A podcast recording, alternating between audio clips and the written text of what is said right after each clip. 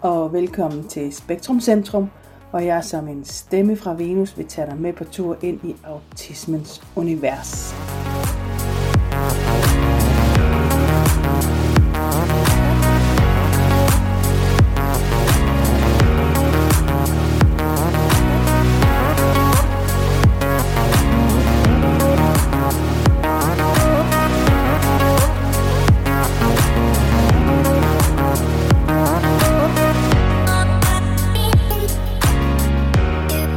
Så er jeg tilbage på min pind igen her på, øh, på det her afsnit, som faktisk er det tiende afsnit, jeg har lavet her i min podcast, siden jeg startede. Så øh, det er jeg faktisk da lidt stolt af. Men det er også sådan lidt med, hvad kan man sige, lidt vemod i dag, fordi jeg har taget en beslutning. Fordi det, som egentlig var min tanke med den her podcast, det var, at jeg skulle både tale selv, øh, men også øh, i, i høj grad tage ud og lave samtaler og interviews med andre mennesker, som havde øh, enten havde autisme selv, eller var fagpersoner på en eller anden måde. Øh, så, så, så meget af det her, øh, af, de, af de her ting i min podcast skulle være sådan dialoger med andre mennesker. Og, og det har corona jo spændt en lille smule ben for. Øhm, og, og der er jo ingen, der ved, hvornår der bliver lukket op igen. Så, så min tanke omkring det at skulle bruge de næste måske måneder på at tale om nogle emner alene, øh, det synes jeg virker helt vildt uoverkommeligt, og slet ikke, eller jeg vil ikke sige, om det, det er uoverkommeligt, men, men det er langt fra den tanke, jeg havde med, med den her podcast, fordi Øhm, jeg synes, det kan blive en lille smule kedeligt kun at høre på mig. Så får man jo også kun, hvad kan man sige, et billede af, hvad det vil sige øh, at have autisme, og man får kun mine meninger og, og, og holdninger til det. Og, og der er jo lige så mange holdninger og måder at have autisme på, som der er mennesker. Øhm, så, øhm, så, så jeg har taget den beslutning, at jeg holder en pause og kalder det her den, øh, de her første 10 gange for første sæson. Og så øh, må der komme øh, anden sæson efter alt det her corona som forhåbentlig får en ende snart. Øh, så vil jeg tage ud og tale med alle de mennesker, som jeg rent faktisk havde en aftale med. Øh, jeg har så øh, spurgt en lille håndfuld af dem, om jeg lige måtte ringe til dem i dag. Øh, for lige at sådan hvad kan man sige, sådan lige øh, have en lille kort snak om det, det emne, som vi har tænkt os at mødes om senere hen. Så, øhm, så, så fire af, af de mennesker, som jeg skal mødes med, har jeg valgt at ringe til og lige få sådan lige en kort snak. Og så er der selvfølgelig nogle flere, som, øhm, som så må forblive øh, øh overraskelser tilbage efter.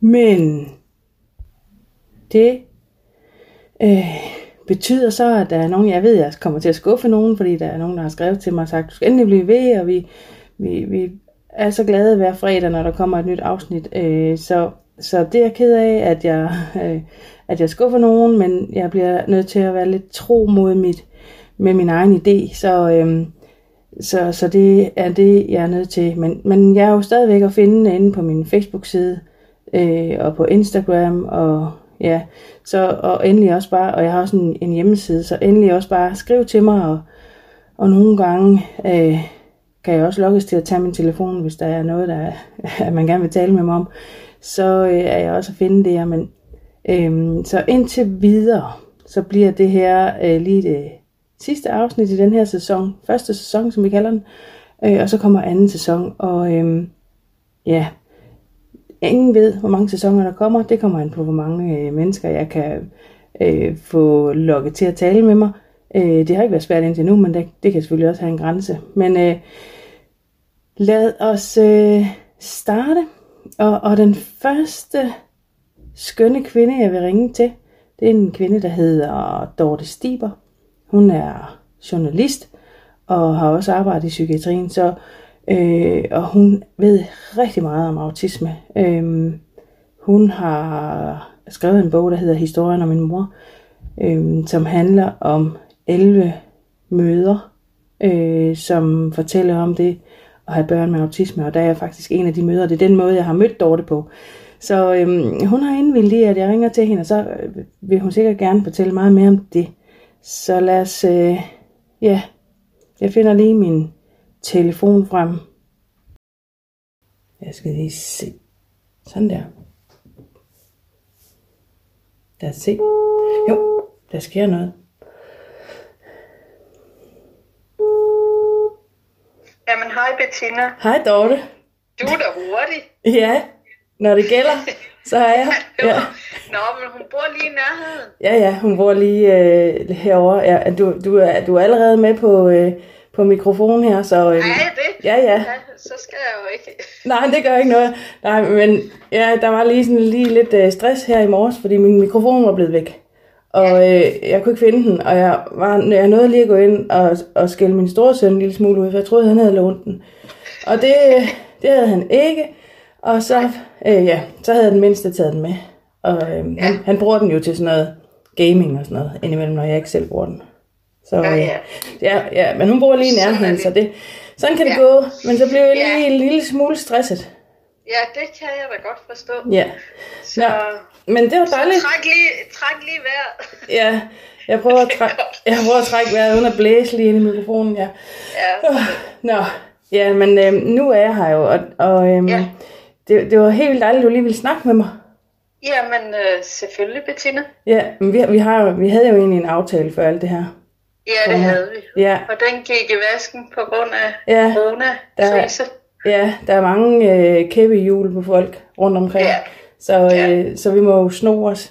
Jeg er, ikke, Ja. øh, jeg er egentlig ikke specielt øh, verdensmester i at snakke i telefon, men altså nød lærer nøgen kvinder spænde, som man siger. Ved du hvad, vi, vi, vi klarer den Ja. på denne måde. Ja, I det- denne her omgang. Ja, det gør vi. Ja. Ja, fordi øh, meningen var jo, at vi skulle tale om, øh, om det der med at, at være møder til, Ja. til de her særlige børn. Øh, Ja. Og det skal vi, fordi du jo har skrevet en bog. Ja, Ja. jeg har skrevet en bog, der hedder Historien om en mor. Øh, 11 mødre fortæller om at have børn med autisme. Mm. Og den øh, udkom i efteråret 2019. Og øh, ja, men uden at afsløre for meget, så er du jo en af mødrene. Ja, nå, men du må det sådan godt. Ja. Jeg har fået nogle nye navne, og mine børn har fået nye navne, og, og, men det er fint Ja. nok. Jeg kan godt genkende mig Ja. i historien. Og, Fordi jeg har nemlig valgt, at, og sammen med forlaget har valgt at gøre alle anonyme. Og det var Ja. nu ikke fordi, der var mange mødre, der gerne ville øh, stille sig frem og, mm. og fortælle deres historie. Men øh, af hensyn til både deres børn øh, og også de forskellige instanser og sådan noget, som de øh, nævner øh, i historierne, dem har vi, der har vi simpelthen gjort det hele anonymt. Så, fordi de har ikke en, det er en subjektiv historie, når de fortæller, og de andre har ikke en chance for at, Nej. at komme med deres version. Så derfor. Nej, øh, lige præcis. Og det, det er også fint nok, og jeg var også en af dem, der sagde, at du måtte gerne øh, bruge min navn, mit navn og sådan noget. Ja, Men jeg tænker, ja. sådan, i, sådan et bagklogskabens lys har det måske været okay, fordi øh, den bog, den består jo også, når mine børn bliver store, og hvad ved jeg om, om, øh, om de har lyst til at, øh, Ja. at, at florere i en bog, og, Ja, og også min eks og sådan nogle ting. Så, ja det er Ja. nemlig rigtigt. Ja, så, øh, så, så det er nok meget godt. Øh, Ja.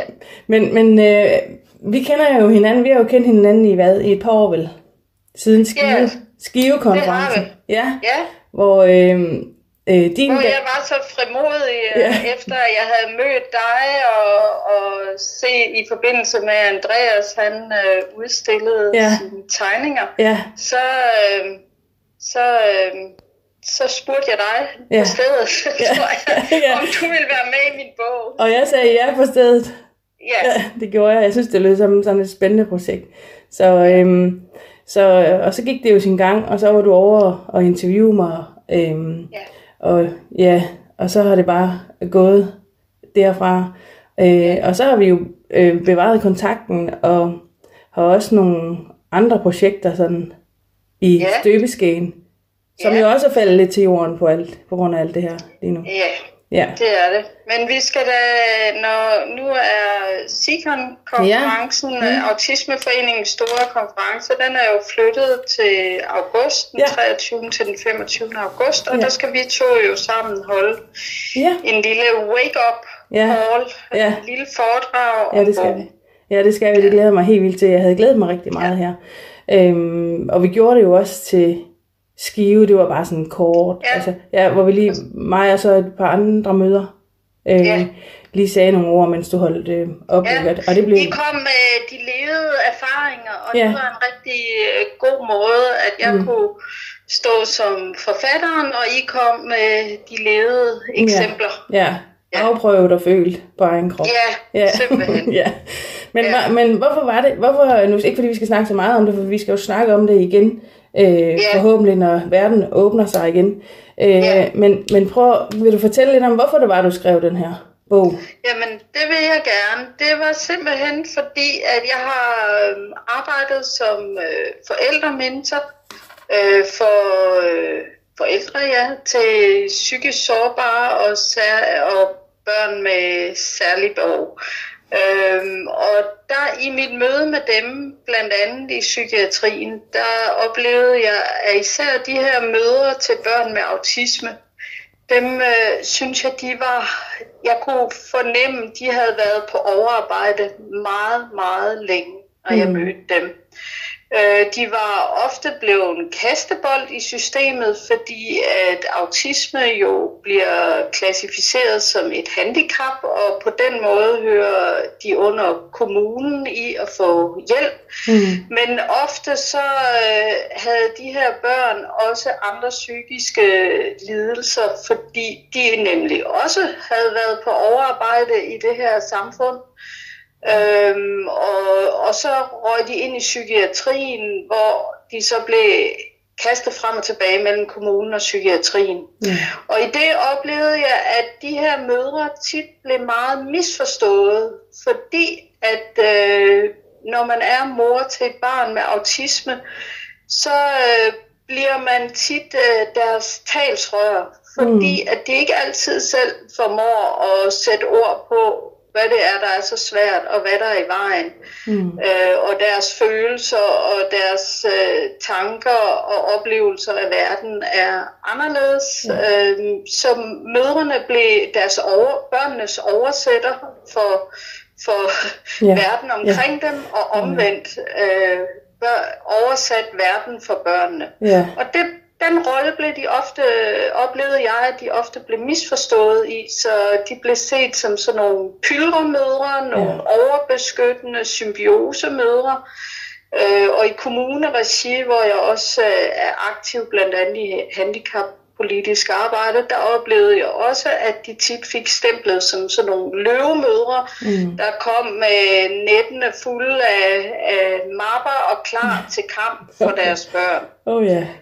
Ja, yeah. og, og, og jeg synes, at de her mødre, øh, altså jeg synes, at øh, de havde, der var ikke nogen, der fortalte deres historie. Der, der var fokus på deres børn i forhold til øh, de behov og handicap og psykiske lidelser, de havde, men der var ikke tid til og ressourcer til, og måske heller ikke vilje til at egentlig sætte sig ned og lytte på, hvad de her mødre fortalte. Nej. Både om deres børn, men også om øh, livet som ja. mor ja. og alt, hvad de stod med.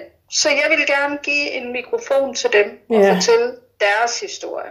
Og Hvordan det... er det at være mor til et barn med autisme? Hvad vil det egentlig sige? Ja, det, og det er jo, jeg synes jo, det, øhm, Jamen jeg ved, inden at, at du sådan kom på banen med det her projekt, så var det egentlig ikke noget, man, man, at jeg i hvert fald som mor tænkte, at man sådan var berettiget til. Altså nu handlede det jo om de her børn, og så måtte man lige selv øh, klare den. Så, ja. så, så det der med, at der faktisk var en, der stansede op og stillede nogle spørgsmål, øh, det var sådan meget rørende egentlig. Altså det blev, ja, og, ja. Ja, det oplever jeg jo også af mange mødre, og det var egentlig også en af mine mål med bogen. Det var mm. at, og ligesom, øh, at øh, andre mødre kunne spejle sig mm. og genkende sig selv i de her mødre og føle sig mindre alene. For Præcis. mange af de mødre, de, de øh, står meget alene. Yeah. Øhm, og er af mange grunde isoleret måske fra, yeah. Yeah. fra øh, omverdenen på grund af, at de gør det, der er nødvendigt i forhold til deres børn, og, og det er ikke altid deres børn øh, formår at være en del af verden, som den er. Nej, så, så det var det, jeg rigtig gerne ville. Plus, ja. at jeg gerne ville også, øh, at, at øh, andre pårørende, altså venner, familie omkring de her øh, mødre og børn, skulle øh, få en forståelse af, hvordan det opleves at være mor. Ja øh, og hvad det egentlig er, de står med, fordi de måske heller ikke altid bliver forstået øh, af den nærmeste omverden. Nej, det er næsten sidst, det værste. Ja. ja, men det er det. Mm. Og sidst, men ikke mindst, så vil jeg gerne råbe lidt op i forhold til, til fagfolk, der har med de her familier mm. at gøre, at de også får en forståelse af, øh, hvad vil det egentlig sige at være familie, når man har et barn med autisme. Ja, og, ja. og de tilbagemeldinger, jeg har fået fra mange fagfolk, så gar også politikere, det er, at de er simpelthen overrasket over, hvor indgribende det er. For de møder jo bare de her familier for en kort bemærkning. Ja. Øh, et møde, der skal afholdes, eller en konsultation. Ja. Men de ved jo slet ikke, øh, hvor meget det egentlig fylder, Nej. og vender op og ned på, på livet øh, i en grad, som, som øh, neotypiske måske slet ikke har nogen nej, øh, nej. begreb om. Lige præcis, og, man, og, og jeg synes også det der med, at du siger, at man kommer med sine mapper og sine poser og tasker, når man skal til et møde, man er bare bevæbnet til tænderne, fordi ja. at man er så vant til at blive mistroet. Ikke? Ja. Altså, øh, og, og, og jeg er godt klar over, hvordan øh, jeg øh, mange gange er blevet opfattet op på mine børns skole. Ikke? Jeg er sådan en, der har brokket mig og øh, kræve en hel masse, og, og vil jeg nu egentlig overhovedet det her samarbejde og sådan noget. Øh, fordi nu, nu mere jeg kunne til stille og bare passe mig ind, nu bedre var det. Sådan har det føltes i hvert fald ja. i starten. De er blevet lidt bedre nu, skal ja. jeg lige sige. Altså, ja. øh, men man bliver så frustreret, og så føler man faktisk, at man skal have hele sin mappe med, for ja. at kunne ja. Øh, bevise, at ja. det er altså rigtigt nok, det her, jeg siger. Ja. Ja. Lige præcis, ja. fordi at de her mødre, nu har jeg jo kaldt det historien om min mor, og mm. det er jo, øh, der har jeg jo taget sådan lidt øh, associationer eller udgangspunkt i H.C. Andersens historie ja. om min mor. Det handler jo om en mor, der kæmper for at redde sit barn. Mm. Øh, I det tilfælde for døden, men, og det er jo selvfølgelig lidt voldsomt, men yeah. mange af de her mødre, og det, det der er så vigtigt at forstå, de kæmper faktisk for deres børns ved og vel, og deres ja. børns trivsel. Præcis. Og hvis man forstår det, så kan man måske også bedre øh, give sig selv lov til at lytte til, hvad de ja. egentlig siger. Ja, for det øh, egentlig er det bare det, vi gerne vil have jo. Ja. Altså ja, en forståelse og sådan en, måske endda lidt en omsorg. Altså... Ja, i hvert fald tror jeg, at øh, altså det der at blive mødt med anerkendelse og mm. respekt, og, og det der, der bliver jo ofte sagt, at øh, jamen, fagfolk, de er eksperter i, hvad øh, de nu, mm. hvilket felt de nu arbejder indenfor, men forældre kender deres børn bedst. Ja. Øh, og det bliver ofte sagt, men det er ikke altid, det bliver efterlevet. Nej. Øhm, og og det, det er nok derfor, at nogle af de her misforståelser opstår. Ja. Øhm, og i Sverige har, har øhm, en meget kendt øh, børne- og ungdomspsykiater, der hedder Gilbert, han har lavet faktisk et, øh, et forsøg, hvor han, øh, når man skal udrede et barn for autisme mm. eller andet, så, så øh, så bruger man jo nogle test og, og nogle spørgeskemaer og nogle samtaler, og det tager lang tid. Det, det kræver faktisk 20-30 timers arbejdstid for, ja. For en psykolog, sygeplejerske, psykiater, dem der er inde over øh, og udrede et barn. Men mm. han lavede så et forsøg, hvor han brugte den traditionelle udredningsmetode, og så, brugte han, så lavede han et andet forsøg, hvor, han, hvor at de lavede en Teams interview med mm. mødrene mm. til de her børn. Og det interessante er, at det faktisk er samme resultat. Ja. Øhm, så derfor øhm, er det bare så vigtigt, at man lytter til, hvad de her mødre siger, fordi de kan også give et indblik i barnet, og de har altså udviklet en helt eminent forståelse Ja. for deres børn. Ja, og de ja. kæmper for deres børns ret til at være i denne her verden, Mm. og at de får de rette betingelser til at kunne være dem, de er. Men de fortæller os om de ting, der er svære, Mm. og de beskytter dem, når der er brug for det, og de giver dem et kærligt skub, når der er brug for det. Og derfor præcis. er det så vigtigt, at de bliver, mødrene bliver hørt og set og inddraget. Lige præcis, og, og det, er- det er bare så vigtig en snak, så jeg, jeg glæder mig til, at vi kan snakke endnu mere om det, fordi der er, der er så meget i det jo. Altså, øh, Ja. øh, det er jo ikke udtømt, øh, fordi vi har snakket en time eller halvanden en gang. Øh, Nej. det bliver jo ved. Øh, Ja, så, det gør ja. Så, Ja, og vi, du kan jo godt høre, at jeg kan jo blive ved. ja, ikke? og det er dejligt, Dorte, fordi... For det her, det er, jeg synes, det er så vigtigt uh, et Ja, tema, og ja. jeg glæder mig til at snakke uh, videre med dig om Ja, det. ja, øh, jeg glæder mig virkelig også, og jeg er sikker på, at der er rigtig mange, der kan få noget ud af det. Men hvor kan man købe din bog hen, hvis det er, at man vil lige vil forberede sig lidt og, og se, se det igennem Ja. inden? Altså, øh, man kan jo faktisk både låne den på biblioteket og købe den i boghandel, men Ja. i disse øh, coronatider, Ja.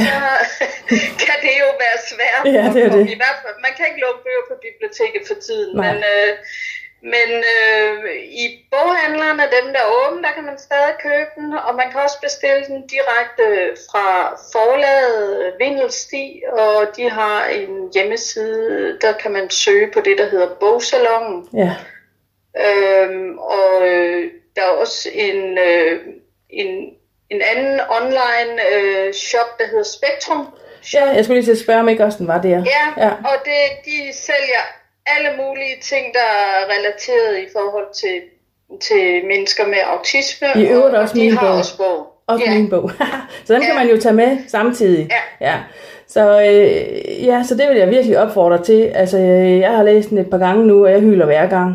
Fordi både den der, ja, den der genkendelsen, og så den der følelse af, og jeg er godt nok ikke den eneste, der har stået med alt det her, og, og, og jeg er okay. Det er okay, Ja. ikke også? Ja. Øhm, så, øhm, så tusind tak for at skrive, Dorte. Og, øh, Jamen, øh, selv tak, og lad os snakkes ved på Ja. den anden side af Ja, coronakrisen. så glæder jeg mig. Så tager jeg min bil og smutter til Sjælland, hvor jeg også skal snakke med nogle andre. Så øh, Jamen, ja, du skal være velkommen. det ser jeg frem til. Men Dorte, have det rigtig godt. Ja, i lige måde. Du. Og tak. Hej, hej. Hej. Hej. Det var Dorte. Hun er fantastisk, og hun er bare... Ja, hun er bare så dygtig og modig, og øhm, ja, meget inspirerende at høre på. Så øh, jeg glæder mig til det samarbejde, som øh, Dorte og jeg, vi, vi har aftalt at skal have her fremover, hvor, hvor vi skal ud og tale noget mere om det her emne. Øhm, vi skal lave sådan nogle hele kursusdage og, og ud og, og holde nogle foredrag rundt omkring. Øhm, og som sagt, så skal vi til Sikon sammen her i august, hvor jeg skal holde det her sammen med Dorte, og så skal jeg også holde mit e- eget et par gange, der handler om PDA, men det, det kan vi tale om på et senere tidspunkt. Så det var Dorte. Så nu må vi se, hvem den næste er på listen. Ole Rauf. Øh, ham øh, er jeg kommet i kontakt med, fordi han er til at have holdt nogle øh, foredrag ude på mit øh, arbejde ude på Lindbergfinger. Og øh, han har også rigtig tit øh, bare med ud og høre foredrag derude, og så har jeg været sådan lidt i snak med ham indimellem.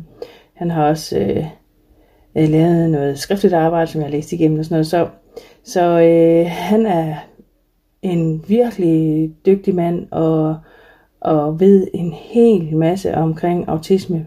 Og, og det gør han både fordi han nørder meget med det, og fordi han også selv har autisme.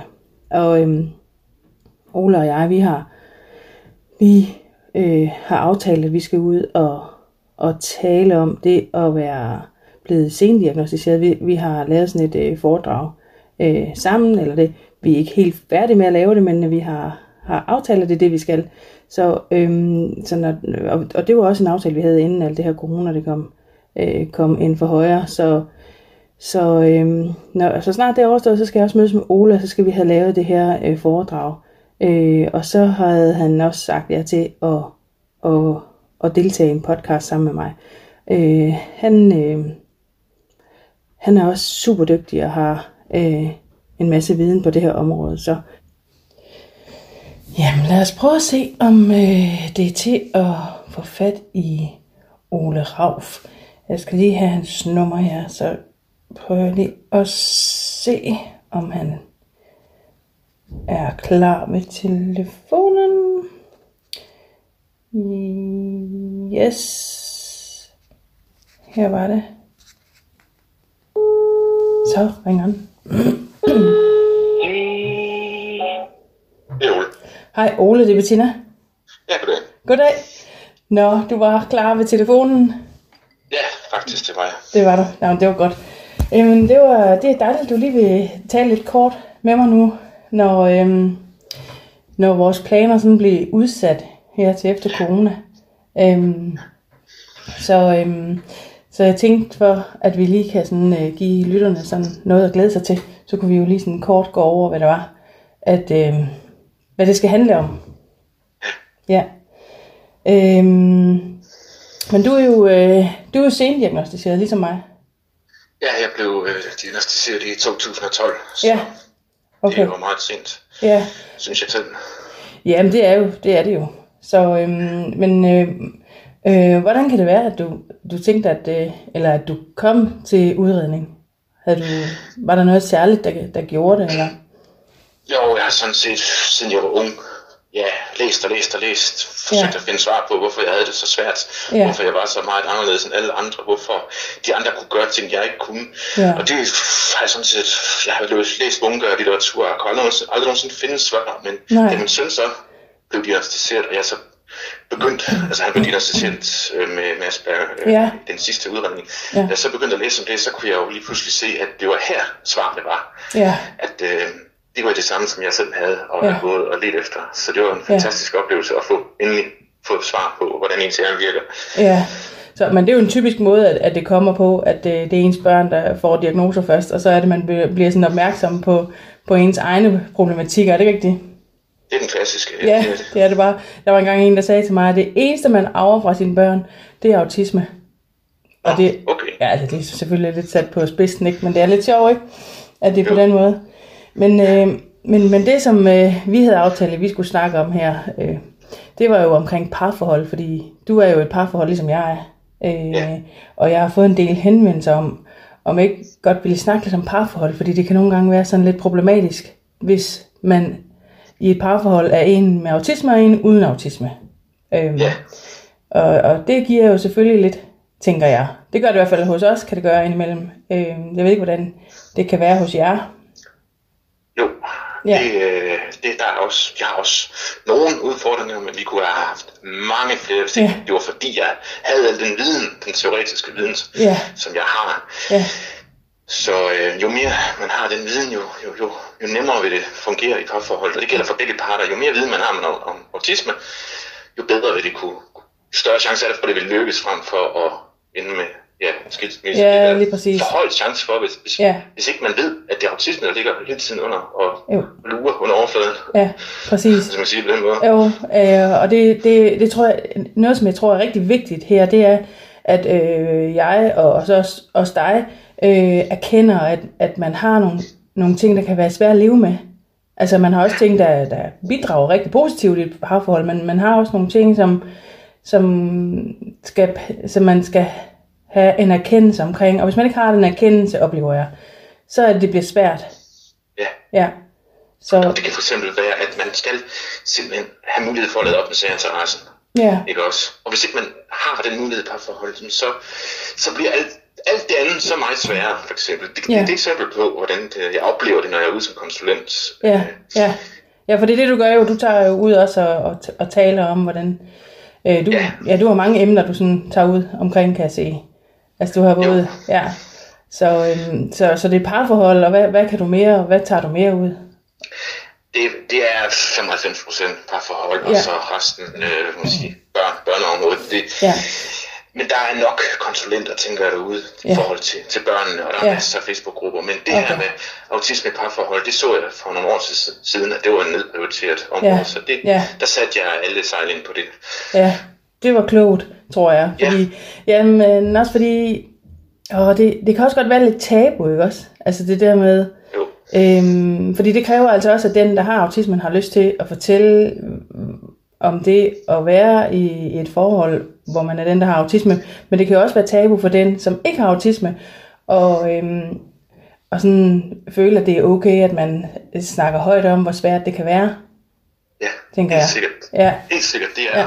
Forbundet med, med skam. Og Ja. man kan sige, hvis man er i parforhold, hvor, hvor autisten ikke vil, vil erkende, at, der, mm. at det er autisme, ikke? også selvom mm. alt der mm. taler for det, Ja, jo. så, kan så kan det blive utrolig svært at, at, at, at skabe fremgang ja. og skabe øh, resultater, altså positive resultater. ja, Så, så den der åbenhed, den er så vigtig, og ikke, og ikke at skamme sig, ikke føle skam, det, det, altså, nej, det er sådan fordi- dårligt. Det er en dårlig Ja, kombi. fordi ja. det er så det er så tung, altså autisme er jo, den, den går ind og, og gennemsyrer alle nærmest ens handlinger, ikke også? Så Mm. Jo. man kan lige så godt få det ud Ja. i, i det fri og, Ja. og studere det og, og erkende det. Altså, Ja, præcis. det er det, jeg arbejder for Ja, på den ene eller anden måde. ja det, det er rigtig fint. Men hvad så med din kone der? Er hun, øh, er hun, er hun, øh, altså, hun har også tilegnet sig en masse viden for sådan at kunne forstå dig, eller, eller hvordan? Øh, ja, sådan, øh, nu, nu er hun så ikke øh, dansker, så hun har Ja. lidt svært ved at måske læse faglitteratur, Ja, okay, også sådan, ja. i store mængder, så, men hun har en, en vis viden. Jeg har i hvert fald givet Ja. ja. en, en hel masse foredrag løbende, Ja. hvis man kan Ja. forestille sig det. Ja. Så jo, hun er godt klædt på, Ja. øh, og hun Ja. forstår mig rigtig godt. Nå, det er godt. Ja.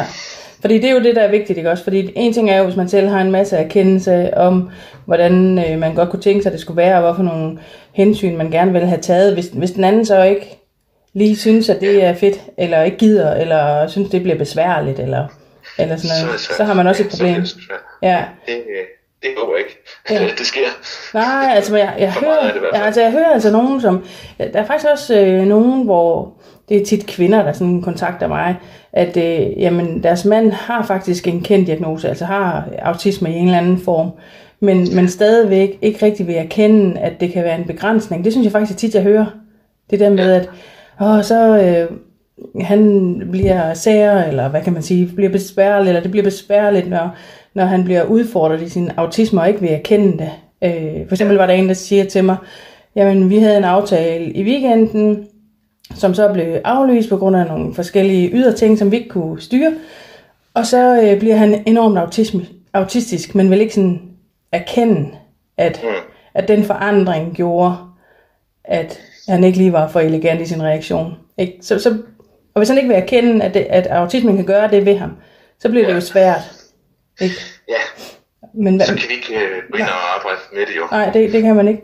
Men, men, men møder du øh, sådan, øh, når du er ude, møder du så mænd, som synes, det er sådan lidt noget pjat, eller som tænker, at nej, det, det er sådan, at jeg bare, det må de bare acceptere, eller? Ja, jeg ser alle, jeg, jeg opererer med 24, hvor man kan sige, type 1, det er den der, der overhovedet ikke vil have noget med det at gøre, Ja. og altså, fortrænger det, og så lidt mener Ja. det er en selv, der er noget galt med, men det er alle de andre. Ja, lige præcis.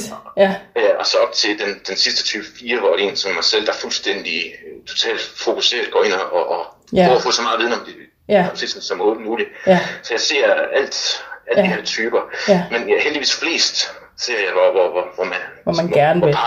Ja, Ja. hvor man gerne vil øh, Ja. få gjort noget ved det. Ja. Man kan godt se, der er, altså, det skaber noget, nogle udfordringer. der er nogle gnidninger sådan. Men har du sådan, nu skal vi ikke afsløre det hele nu, fordi det er også noget, vi skal tale om, men, men har du så sådan nogle konkrete råd til, jamen hvad kan man gøre, hvis sådan og sådan, altså hvad kan man gøre, hvis nu, at ens mand har svært ved forandring, og at han ikke vil erkende det? Altså, hvordan kan man så som kone gå ind og støtte sin mand og sådan noget? Altså, kan du, kommer du med sådan nogle konkrete øh, hjælpe, altså sådan råd? Øhm, jeg, jeg, jeg har ikke noget øh, sådan et, et fastlagt program, Nej, okay. Nej, øhm, nej. men jeg kan jo forberede noget, Ja, ja, øh, nogle ja. spørgsmål Ja. af den type, så vil jeg kunne svare på det Ja, i ja. hvert fald. Okay, super. Ja, men, øhm, men, men fedt Ole, men vi havde jo også, øhm, udover at skulle tale podcast her, øh, som vi havde aftalt, så, så har vi jo også noget i støbeskeen i forhold til, at vi skulle ud og holde nogle foredrag sammen omkring det at være sendiagnostiseret. Det er noget, vi så heller ikke øh, her inden øh, coronaen trådte trådt ind i vores liv. Så, øh, så det er jo også noget, at vi skal have fundet ud af her bagefter. Ja, det skal vi have kigget Ja, på, ja. hvordan vi gør det. Ja, det, det glæder mig faktisk rigtig meget til. Ja, det gør jeg Øh, også. Ja, så, øh, men hvis man, gerne vil, øh, hvis man gerne vil booke dig til foredrag, nu er det måske ikke så relevant lige, lige i de her uger her, men hvis man gerne vil det, hvad, hvor, hvor, hvor kan man så finde dig henne? Ja, man kan både øh, skrive en, øh, hvad hedder det til mig på- Messenger, Ole, Ja. til Ole Anders Rauf, Ja. eller øh, skrive en, en mail til mig på, øh, Ja. skal, jeg, skal jeg sige den? Ja, prøv at sige det. Ja, bare sige det, ja. Ja. Øh, O. Rauf. Ja, det- R-A-U-F-F, ikke? Ja. O, ja. Og så snabelag, og så øh, UB med to i'er, Ja, og så .dk. Ja. Ja. Skriv det der, så, så får man kontakt så med os. øh, ja. Jamen, øh, det lyder bare øh, rigtig godt. Så, øh, så øh, tales vi jo øh, øh, ved lige så snart det her det er overstået. Øhm, Øh, ja, ja, vi. jeg håber, at øh, I klarer den her i coronatiden. Har I nogle, øh, er, der, er der særlige udfordringer for jer, eller klarer I den? Synes du, I klarer den sådan okay? Den største, den største udfordring for mig er, at jeg kan ikke få lov at styrketræne ned i, i centret. Det er også Og, min øh, søns. Ja, Det, det er det værste. Ja. Så jeg falder i uh, muskelmasse. ja. Og oh, nej. en del af mit velvære, øh, det at kunne klare sig godt socialt, det, det er faktisk, det, det er Ja. ja. bundet op omkring Ja. ja. det her med, med, med styrketræning. Ja. Så det, det, det er det sværeste, men så tilpasser jeg mig bare. Ja, okay. Ja, fordi det er lidt det samme med min øh, store søn. Han, han dyrker også rigtig meget styrketræning, og det er jo også et problem for ham. Han synes jo også bare, at han bliver mindre og mindre. Så, øhm, Det er så, og så, så synes jeg jo, så, så siger jeg til ham, "Jamen, hvad med at løbe en tur, eller hvad med at lave planken, eller hvad med at lave push-ups, eller et eller andet. Men det er ikke det samme, synes er det Nå, så det er du faktisk enig i, at, at det er. Nå, okay. Jamen, øh, vi håber snart, øh, at der bliver åbnet lidt for noget af det, så han kan komme afsted, for det er klart, at han, han får det også Ja, meget bedre. skrumper helt ind. Det Ja, lige præcis. Nej, det går ikke, nej. Men Ole, det var dejligt, du lige ville tale med mig lige kort. Så, øhm, så er der lidt at glæde sig til, når vi engang øh, mødes face to face og kan snakke videre om det med parforhold. Fordi jeg tror, det, det, er, det er et vigtigt emne for rigtig mange mennesker. Især i vores alder. Ja. Så, øh, Så, men, ja, men øh, have en rigtig god dag, og så øh, tales vi ved. Ja, tak lige måde. Ja, tak skal du have. Tak til. Hej. Okay. Hej. interessant mand ham Ole. Øh, og, og faktisk vel nok en af de få mænd med, med autisme, som egentlig har øh, tager ud og, og holder foredrag og har lyst til at, øh, at åbne op for sin egen øh, sårbarhed og sin viden omkring autisme på, på egen krop, kan man sige. Så, så, så det er også interessant at, at få kendskab til den lidt ja, til, til den mandlige profil af autismen, fordi øh, sådan, jeg, jeg har ikke noget belæg for det, men det, det ser ud til, at der kan være en overvægt af kvinder, der tager ud og holder foredrag.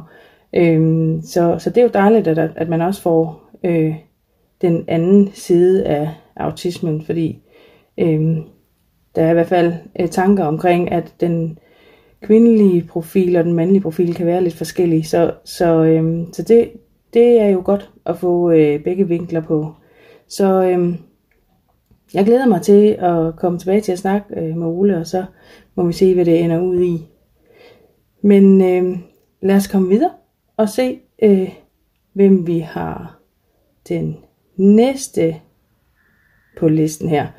Og det er en kvinde, som jeg har kendt i en del år efterhånden. Øh, Mandy Erlandsen. Der findes nok ikke øh, et menneske, der er mere behagelig at tale med øh, end Mandy. Hun er simpelthen så jordnær og så rolig og så rar at tale med. Så øh, jeg har tit øh, brugt hende lidt øh, øh, som en livlin, især øh, i starten af, af, af den tid, hvor, hvor autismen kom ind i vores liv. Øh, der har, hvor, hvor vi egentlig ikke vidste særlig meget om det, og øh, der, der brugte jeg Mandy rigtig meget. Og, øh, og øh, ja, og hun står bare altid klar, og hun vil altid hjælpe. Og, øh, og hun ved super meget om autisme. Øhm, så, øh, så hende havde jeg også fået gaflet til at snakke med. Øh, så lad os prøve at, at se, om vi kan få fat i Mandy Erlandsen. Det er Mandy. Hej Mandy, det er Bettina. Hej Bettina. Hej, det var dejligt, du lige kunne øh, snakke lidt med mig. Ja, vil jeg da rigtig gerne. Ja. Øhm, det er jo ved at være længe siden, vi har snakket sammen. Det er det, ja. Ja, det er jo. man sige. Ja, men øhm, vi havde, ja, eller jeg var så fræk at spørge dig, om du kunne tænke dig at, og, øhm, at tale med mig på et tidspunkt her efter alt det her corona, om øh, de eksekutive funktioner. Øhm, fordi det er jo ikke nogen hemmelighed, at øh, jamen, jeg har opdaget, jeg har gjort nogle erfaringer over årene, at, øh, at jeg tror, at det er det, som, øh, som der er det største problem for mig. Et af de største i hvert fald. Og også for mine børn. Øhm, så, øh, og, og du har jo ofte i årenes løb været sådan min livline, og jeg synes, jeg skulle have forklaringer på noget. Så, øh, så det var dejligt, at, øh, at du ville det igen, endnu en gang. Selvfølgelig. Ja. Så, øh, men måske skal du lige fortælle lidt, hvem, hvem du er. Vi har, vi har jo mødt hinanden for... Jamen, jeg sad lige og tænkte over det. Er det ikke sådan, øh, kan det ikke være sådan otte år siden, eller sådan Det er seks år siden. Er det seks år siden? Nå, Ja, her i, øh, i februar, ja. ja, okay. At, øh, at din søn Andreas jo Ja. øh, var illustrator Ja, til en bog, jeg gik i gang med at skrive om øh, autismeteori. ja. Og den hedder Autismens små og store stjerner. Så, øhm, Det gør den. og det var, jo- det var jo en stor tid dengang, fordi at, øhm, der havde øh, min søn jo der øh, sin Facebook-side, hvor han havde mange følgere. Jeg tænker også, det var det, inden du fandt ham. Kan det ikke Ja, passe? det var det. Ja. Øh, og så ringede du til os, eller skrev, jeg kan ikke engang huske, øh, om, om øh, han kunne tænke sig at illustrere den her bog, du skulle, øh, skulle have udgivet. Og, øh, og det øh, var vi jo friske på. Mm, Ja. Det var jeg Øhm, jo rigtig glad for. ja, det var en svær opgave for ham, fordi det, indtil da, der havde han jo kun lavet tegninger, øh, som han sådan selv øh, fandt på, og sådan idéer, han selv fik. Øh, så, så det der med, at du lige pludselig havde nogle, nogle, i hvert fald nogle ønsker til, hvad, hvad det skulle være for nogle tegninger, så, så Ja. det tog lidt længere tid, kan jeg huske, end vi havde. Ja. Det var, det var en proces. Ja, det Ja. var det. Men, øh, men resultatet blev i hvert fald dejligt. Jeg sidder med bogen her foran mig. Den kom så, det var i 2014, og så et par år senere, der lavede jeg en, en nyere udgave. Den, den første, den var, var med en grålig forside og med, med Andreas' rigtig flotte tegning med stjerner og en stjernekikkert. Mm. Og så lavede jeg et par år senere en, ny, en anden udgave med en, en lille udgave af hans rigtig flotte illustration. Ja, Øh, var det, en- var, har den en anden forside? Den? jamen, den har en lille forside. Nå, det er det. Altså, det er den samme øh, Mm. Ja, forside, okay. ikke? Øh, Ja, Men det, det er nu det fordi jeg synes, jeg havde nogle rettelser, jeg gerne lige ville have med. ja. Så øh, Men, men, men den, øh, det, altså, prøv at fortælle lidt om den bog, hvad den sådan handler om. Det kan være, at nogen kunne være interesseret i at købe den, hvis det var. ja, Ja, altså på, på det tidspunkt, der fandtes der ikke nogen øh, bog om autisme sådan for, fortalt for almindelige mennesker. Jeg er begyndt at komme til, at der er kommet nogle oversættelser fra, fra engelsk, blandt andet Anskov Jensen. Øh, ja, Oversætter jo mange bøger. Og, ja det gør hun.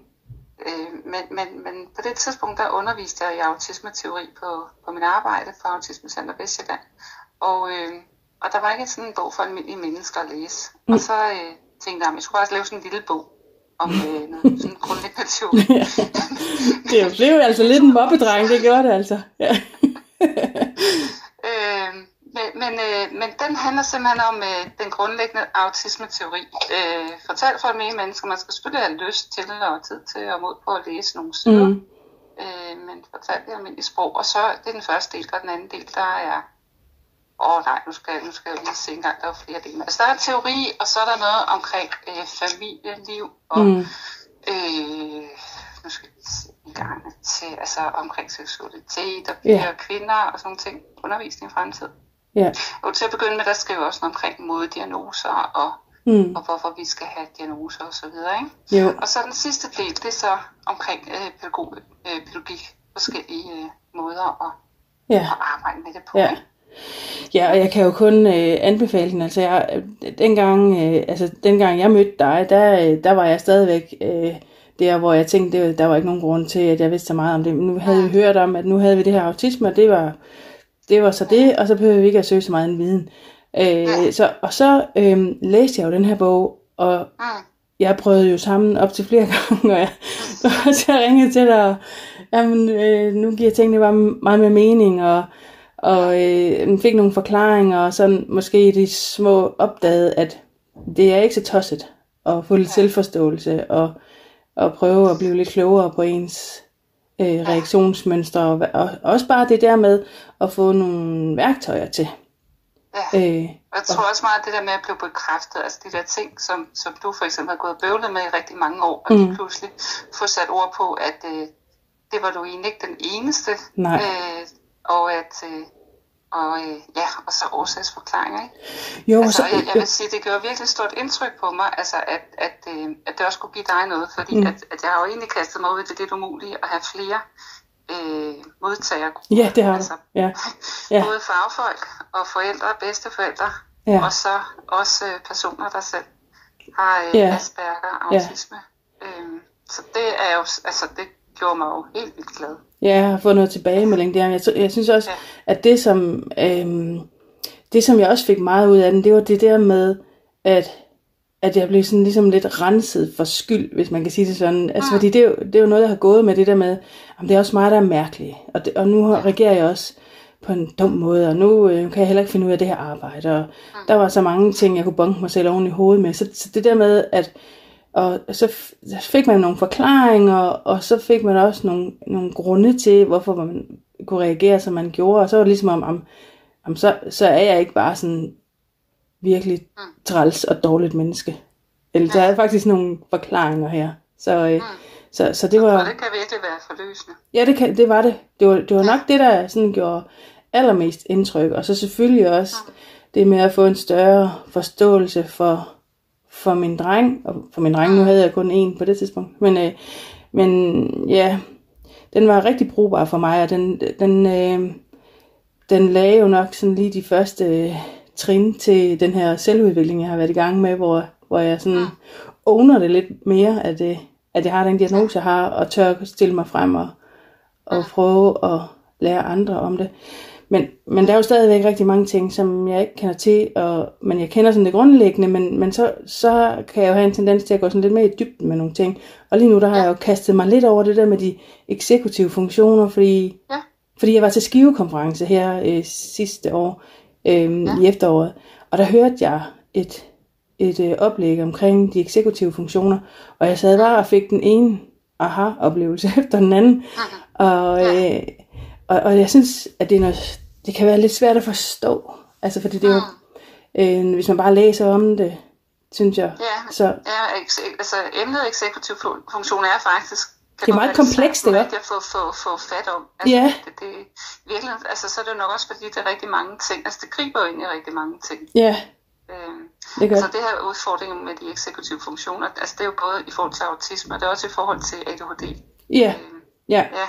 Og nogen har jo... er en ret stor betydning, ja. Ja, nogen har jo altså, begge diagnoser på en gang, så er man dobbelt, ja, nogen har dobbelt op på diagnoserne, så, så kan man få øh, ekstra glæde af det, ja. Men øh, altså, jeg plejer at kalde eksekutiv funktion, det kalder jeg også for overkommandoen. Ja. Øh, altså, det er simpelthen vores frontallapper, mm. lige op bag panden, ikke? at vi mm. har nogle hjernefunktioner, som jo selvfølgelig arbejder sammen med de andre dele af hjernen, men, ja.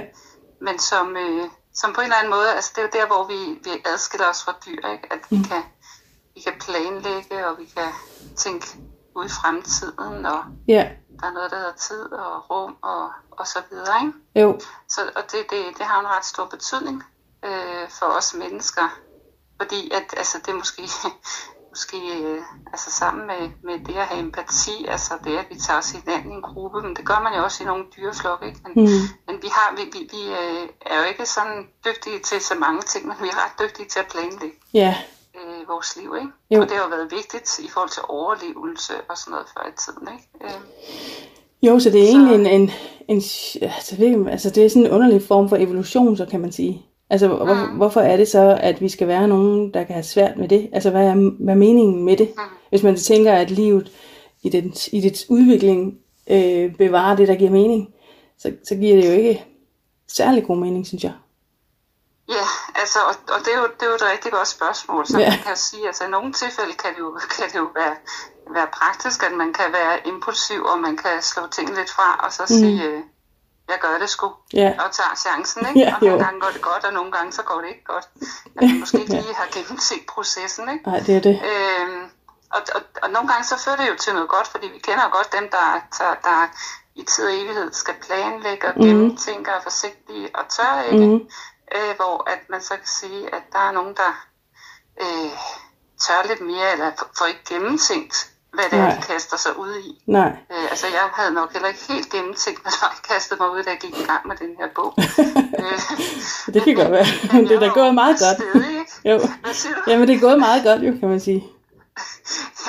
Ja, altså, og det, det, altså jeg, jeg var jo stadig så, så Ja. ja. der gennemførte, ikke? Altså, Jo. øh, og, og, og måtte jo også undervejs øh, revurdere og, og så videre, ikke? Og det er Mm. også noget af det, det kræver, ikke? Jo. Altså, hvis jeg sådan skal prøve at sige sådan lidt mere om, hvad, hvad Ja, en executive Det må funktion du gerne, ja. er, altså, så, sådan, hvis man slår det op i en ordbog, så Mm. betyder det iværksættende, altså man er iværksættende, man er udøvende, og man er fuldbyrdende. Ja.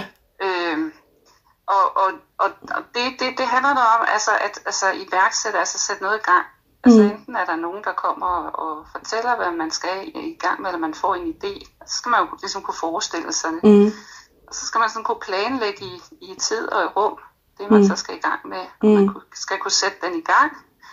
Og man skal kunne fastholde opmærksomheden øh, på, på det, man så er gået i gang med. Ja. Og, og øh, kunne huske, hvad det er, man er i gang med. Præcis. Øh, og, og, og fastholde fokus, ikke? Og, Mm. og, og selvom der kommer noget og forstyrrer ens opmærksomhed, så skal man kunne fastholde på det, ikke? Jo. Og så alligevel kunne opfange, hvis der sådan skal er nogle ændringer i det, man skal, og, og øh, så man skal både kunne, kunne sortere forstyrrelser fra, og alligevel tage det ind, der er relevant. Ja. Øh, og så skal man kunne være fleksibel og kunne tilpasse sig, hvis situationen ændrer sig undervejs. Det er godt nok mange krav, var. Ja, Jeg bliver helt så skal man også lige udsætte sine egne behov, ikke? Ja. Ja. hvis man bliver træt eller sulten, ja. og der er altså Ja. noget, man lige skal gøre, Ja. eller, Ja. øh, og så til sidst kunne, kunne afslutte det med Ja. et godt resultat. Fordi jeg tænker nu med min store dreng nu, i alt det her, hvor vi er hjemme, øh, og, og, og strukturen er jo røget. Mm. Øh, den der, ja, øhm, og, og det øh, synes de jo i starten begge to var mega fedt. Men nu begynder det jo at, at være sådan lidt, jamen nu kunne det også være rart at få lidt mere struktur indover. Men det, der, jeg synes, der er sket med min den store for eksempel, og jeg tænker, om det kan have noget med det at gøre, det er, at han er gået i stå.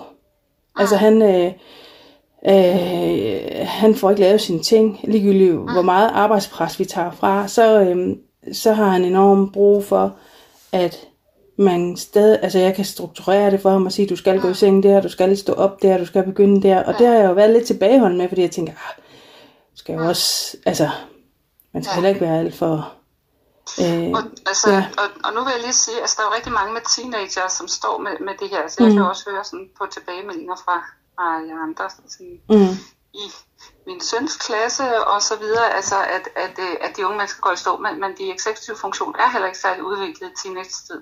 nej, det, det vel, kommer vel oveni, sådan set jo. Ja, det, ja, det kommer oveni, ikke? Mm. Altså, og, og alle, alle kan, kan, kan nok gen, genkende til det her, når, når man har øh, med teenager at gøre. Så er det jo så, når man så har ADHD, autisme, mm. altså, så, så, mm. mm. så bliver det i hvert fald ikke bedre.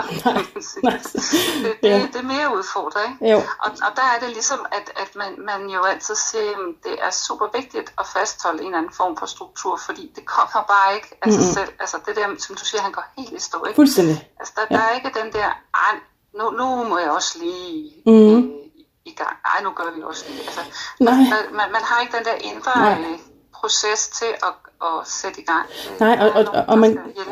Ja, lige præcis. Og så det der med, at der er heller ikke, der er ikke noget, der kan være drivværket. Altså, jeg, normalt kan jeg godt sige jamen, til ham, når, når bare strukturen og tingene er, som det plejer, så kan jeg godt sige, jamen, det er jo fornuftigt at, at gøre sit bedste i de her opgaver, fordi din, din drøm er jo at komme på universitetet og blive fysiker og sådan noget. Hvis jeg siger til ham nu, det kan jo ikke nytte noget, at du ikke får lavet dine ting, øh, fordi det, det bliver man ikke professor af. Vel, altså, øh, men det er sådan, det er for langt ude. Altså, det er, så, så Ja, lige, ja, lige i dag der er der godt nok mange spekulationer lige i forhold til, hvordan man kan få motiveret til at ligesom at blive holdt i gang, og ikke bare sove hele dagen, og ikke rigtig Ja. komme op. Og ja, Og Så- det, er, og, og, og det er også mange voksne altså med autisme, der oplever, altså, Mm. at, at, øh, når de så kommer ud og bor i en egen lejlighed, mm, altså øh, øh, voksne, kloge mennesker, som, som kan rigtig mange ting. Mm. Men hvis de ikke har de der ydre krav, Mm. øh, forventninger og Mm. så videre til, at man kommer op, og man får lavet noget mad til sig selv, noget Mm. sund mad, man kommer ud og får lidt luft, og man kommer afsted til aftaler og alle de der ting. Øh, Hvis, hvis man er, altså, der ser man jo tit, at hvis man så er overladt til sig selv, at så smuldrer det fuldstændig. Ja, Øh, at, altså, der er så nogen, der er glade af at have en hund, for eksempel, som skal ud og lufte. Lige og skal. Have, altså, det der med, at der er nogen udefra, der kommer og så siger, at det, det er en nødvendighed, ikke? ja, Øhm, ja. Så bliver man holdt i gang, ja. Noget, som jeg kan, Ja. kan mærke på mig selv, det er, hvis... Øh, nu kender jeg mig selv lidt bedre, så jeg sørger faktisk for at holde mig i gang, for ellers så kan jeg sagtens ryge den samme. Men, ja. men, men det med, at... Men nu har du også børn, ikke? Jo, jo, så jeg kan jo lave, altså det giver jo sig selv. Men, øh, men, men det med at, at tænke, jamen jeg, jeg bliver nødt til at komme i gang, fordi i det øjeblik, jeg faktisk kommer i gang, så får jeg mere mod på at komme mere i gang. Altså det avler noget mere energi, hvis man kan sige det sådan. Øh, Ja, fuldstændig, altså, Ja. ja. jo, ja, og modsat, ikke? Altså, Jo, lige præcis. Det nu, ikke? Jo. Også bare, at der, der var en, jeg snakkede med i dag, som, hvor jeg lige vendte det med min søn, og, og jeg synes, han var gået i stå og sådan noget. Så siger hun så, om, der er jo også lidt dogenskab indover, øh, sagde hun til mig. Og det er jeg bare ikke enig i, fordi det er faktisk ikke dogenskab. Det er sådan en, jeg, jeg ser mere Hvad hans er dogenskab, ikke? Jo, Altså, der er en grund. Altså, jeg tænker, at der, hans passivitet øh, kommunikerer et eller andet. Jo, Ja. og det er faktisk ikke dogenskab. Men øh, jeg skal Nej, bare... altså det er det jo ikke. Altså, men, men, men der, dybest set, så er det jo et spørgsmål, om der er nogen, altså der er dogen, ikke? Altså, Mm. det, det, der, Det ved jeg heller ikke. På. Det tror jeg i virkeligheden, at, at de fleste mennesker gør jo Ja, faktisk det bedste, de kan, ikke? jo, Så er der en del mennesker, der bliver misforstået lige i deres præcis. dogenskab. Ja. Jamen, jeg er også blevet kaldt doven i mit liv førhen, og øh, så, så det tænker jeg, om det er jeg nok. Jeg er nok sådan en lidt malig doven person, Ja, men ikke. Og så, så kommer vi jo tilbage til lidt, hvor vi startede, ikke? Det der med, hvad er egentlig fortællingen om dig, ikke? ja, jo, lige Er det præcis. fordi, du Ja. var doven, eller er det fordi, du var udfordret af Ja. nogle andre ting, ikke? Lige præcis, og det er jeg fuldstændig enig med dig i. Men, men, øh, men vi skal jo snart mødes forhåbentlig, når det her det, Ja. det lukker ned. Og så glæder jeg mig simpelthen til at snakke øh, meget mere om det og stille mange flere spørgsmål. Fordi som du også sagde Jeg til... tænker også lige i forhold til, altså du har børn, og, mm. og så, så der er jo mere end det der med at få sig selv i gang. Der er mm. rigtig meget med at overskue alle de ting, mm. der skal overskues i Mm. hverdag og sådan. Mm. tænker jeg også, at der er rigtig meget at snakke om. Jo, ja, ja, hold op. Der, altså, fordi en ting er jo, ja, der, jeg tænker, at de fleste kan synes, at det kan være en udfordring at have børn med autisme, men når man så også selv har autisme, og selv kan have problemer med at planlægge, og forudse, og forestillingsevne og alt det der, så, så giver lige lidt, øh, lidt ekstra der. Øhm, men, men som du også siger, jeg, jeg også, nogle gange så kan det lyde som om, at jeg skulle ikke have fået børn, fordi det har været alt for, altså, men det er sådan ikke sådan, jeg har det. Jeg, jeg tror faktisk, det har været godt på mig. Sådan skal det ikke være. Nej, det har været godt for mig på rigtig mange måder, fordi det har også tvunget mig til at holde hovedet oven vandet, eller ja, det lyder virkelig så negativt, eller sådan. det er slet ikke sådan ment, men, men øh, selvom man kan synes, det, det, man, vi er lidt hen igen det der med, at, at der, skal, der skal være noget, der holder en i gang. Jo. Altså, det Jo. hjælper børn faktisk også Ja. til. Ligesom at det giver nogle udfordringer, så, Præcis. så, så giver det jo også noget tilbage. Ikke? ja, hold da op. Jeg kan Gudskelov. Ja, heldigvis, ja, ja. Ellers var det godt nok et virkelig tungt arbejde, der, hvis man ikke fik noget den anden vej. Øh, men, men, øh, men det, jeg glæder mig rigtig meget til, at jeg, jeg kommer over og besøger dig, og så øh, gør jeg kan vi snakke meget mere om det. Og så, øh, nu spurgte jeg dig lige her for nogle dage siden, om, om det der med PDA og eksekutive funktioner og sådan noget, det kunne hænge en lille smule sammen, og det sagde du, det, det kan måske hænge sammen med rigtig mange ting. Øhm, som, som måske ikke øh, er, det ikke umuligt, det gør det, fordi øh, det er også noget, jeg har opdaget, og PDA, det er sådan noget kravafvisende adfærd, øh, som man har opdaget, at øh, folk med autisme øh, kan have. Jeg ved faktisk ikke, om, om det er bundet op på autisme, eller om det også, det ved jeg ikke, det ved du det, Mon? Øh, PDA? Og så, så der tror jeg lige, at øh, der, altså, det er ikke noget, jeg sådan har, Nej, okay. har, har fordybet mig i, men, Nej. men, øh, men jeg har hørt, jeg har Ja. hørt til foredrag siden, men den skal jeg lige have genopfrisket, Ja, men- men, øh, men Ikke, den- kaster i noget. ja, det var helt i orden. Ja, øh, det var fordi, jeg er så nysgerrig hele tiden, så, øh, men det er jo, Ja, det er så fint. Men, øh, men skal vi ikke øh, sige, at øh, vi forhåbentlig snart ses igen og kan tale videre om det her, så vil jeg glæde Det mig. glæder mig til. Det gør jeg godt nok også. Og øh, have en øh, rigtig god dag, Mandy. Og, Og hils dine børn. Du må også hilse. Ja, tak skal du have. Hej. Hej. Det var Mandy. Hun er altså en klog dame.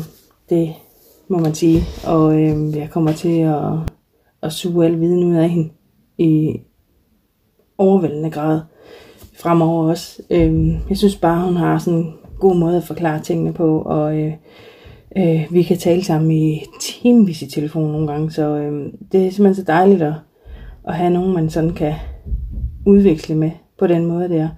Øh, det, det er faktisk noget, jeg synes er mega fedt. Øh, fordi egentlig er jeg ikke så vild med at tale i telefon, men, men med, med nogle mennesker, som jeg kender godt, så, øh, så, så går det så fint. Og, øh, og jeg elsker bare at tale med folk, som er reflekterende og som, som, som er dygtige og, og har en masse viden, fordi ja, det er ikke så, øh, så flyver tiden bare afsted, og så synes jeg bare, det er så spændende.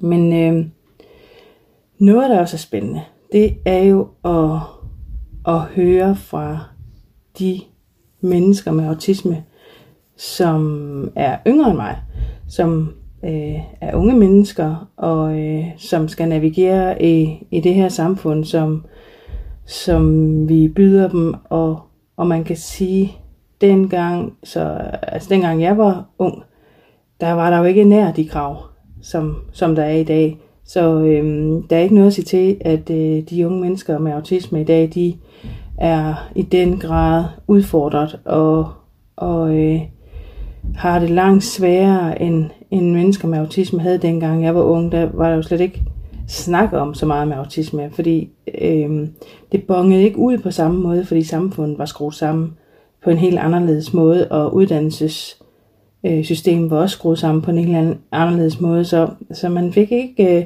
væltet de her mennesker så meget. Øh, men, øh, men, men i dag er det, er det jo ingen hemmelighed, at der er rigtig mange øh, børn øh, med autisme, som ikke kommer i skole, og som har skoleværing, og som bare overhovedet ikke trives. Øh, og, og nogen øh, får slet ikke nogen uddannelser, og det er jo, øh, det er jo simpelthen øh, så forfærdeligt, fordi der er rigtig mange ressourcer, der går tabt øh, i de her øh, dygtige unge mennesker, som som knækker, fordi, ikke fordi de mangler faglighed, eller fordi de ikke er dygtige og kloge, men øh, fordi at rammerne simpelthen ikke passer til dem, og, og så, så, får, så kommer de ikke til deres ret, og så får de ikke lov at vise, øh, hvad de egentlig kan. Øhm, og sådan et ungt menneske kender jeg, jeg kender jo også mine egne børn, men øh, jeg kender sådan et ungt menneske, som, som har øh, prøvet på egen krop, og det vil sige ikke rigtig at passe ind i det her øh, system og det her samfund, som vi som vi byder, byder dem. Så øh, jeg vil øh, tage min telefon og ringe til øh, Mette Valund, øh, som har en hel masse på hjertet om det her. Øh, og hende har jeg også en aftale med, men lad os prøve at se, om vi kan få fat i hende. Det er Mette Valun. Hej Mette Valun, det er Bettina Marnov. Hej. det, var, det var godt, øh, du havde tid til at tale med mig. Ja. Og du har lige været ude med den lille hund. Ja, lille og lille, men øh, ja. Nå, er det sådan en, øh, det er sådan en labrador, er det ikke? Jo. Ja. Jamen, øh, jamen ham, kan vi lige, ham skal vi lige ind over omkring også på et tidspunkt. Men øh, først så vil jeg lige øh, fortælle, øh, øh, at jeg jo kender dig, fordi jeg var ansat hos din mor på et tidspunkt, øh, som jo også arbejder inden for autismeområdet.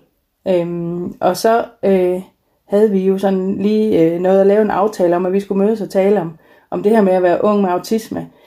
Og så kom coronaen lige og ødelagde det for os. Ja, ja desværre. Øhm, men men øh, det kan være, at du sådan lige... Jeg kan præsentere dig, men det er jo næsten nemmere, at du gør det selv, tænker jeg. Altså, hvor gammel ja. du er, og, og sådan, hvad du går og laver sådan, øh, inden for alt det her med autisme.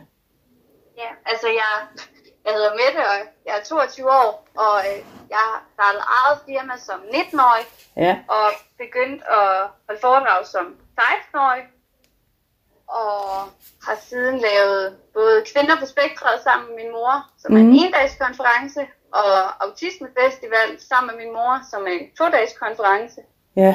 Men egentlig primært holdt til at holde foredrag om det at være være både på autismespektret og ADHD samtidig. Ja, øh, du, du holder jo både, du holder også på de store konferencer, både på Skive og på Sikon og så alle mulige ja. andre steder. Så øhm, Ja, og der, der har du altid mange, øh, der, der er altid mange ind at se dig, når, det, når du er på, så det, det må jo betyde, at der er noget behov for at, at høre øh, noget mere om, hvordan det er at være ung med Ja. autisme. Det er der nok rigtig mange, der, der synes. Ja, og det at kunne se, at der er lys for enden af tunnelen. Der er Mhm. mm. rigtig mange forældre, der siger det her med, åh, oh, min datter er 14, og du er 22. Jamen, det er dejligt at se, at det kan blive bedre.